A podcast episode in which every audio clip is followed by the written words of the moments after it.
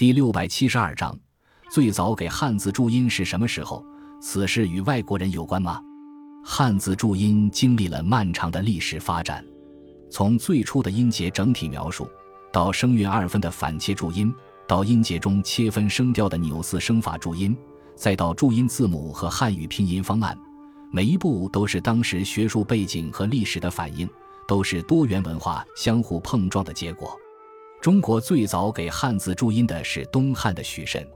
在其编撰的字典《说文解字》中，当他认为某些字应该注明读音时，就用直音法为其注音，用另一个音同或相近的字代替。但这种方法有缺陷，如《陈理切韵考通论》：“古人音书，但曰读若某，读与某同。然或无同音之字，则其法穷；或虽有同音之字。”而隐僻难识者，则其法又穷。后来产生了声韵二分的反切注音，在此基础上再加上声调，就是纽四声法注音。这一时期的注音以汉字为主，音标化注音要晚些。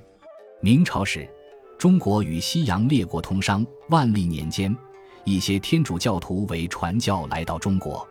为了学习汉语，他们用拉丁和罗马字母给汉字注音。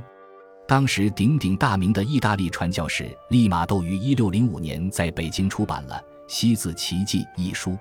罗长培根据该书的汉字与拉丁文对照的译文，整理出一个包括二十六个声母和四十四个韵母的汉语拼音方案。一六二六年，法国耶稣会传教士金尼格一六一零年来华，在杭州又出版了《西茹尔穆兹》，在利玛窦的注音方案基础上做了一定的修改。后人称之为历金方案，打开了汉字音标化、音素化注音的大门。从明朝、清朝到新中国成立，几百年间产生了几十种拼音方案。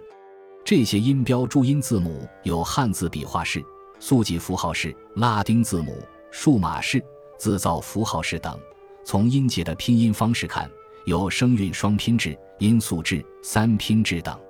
到新中国成立后，汉字的注音方式才得到统一。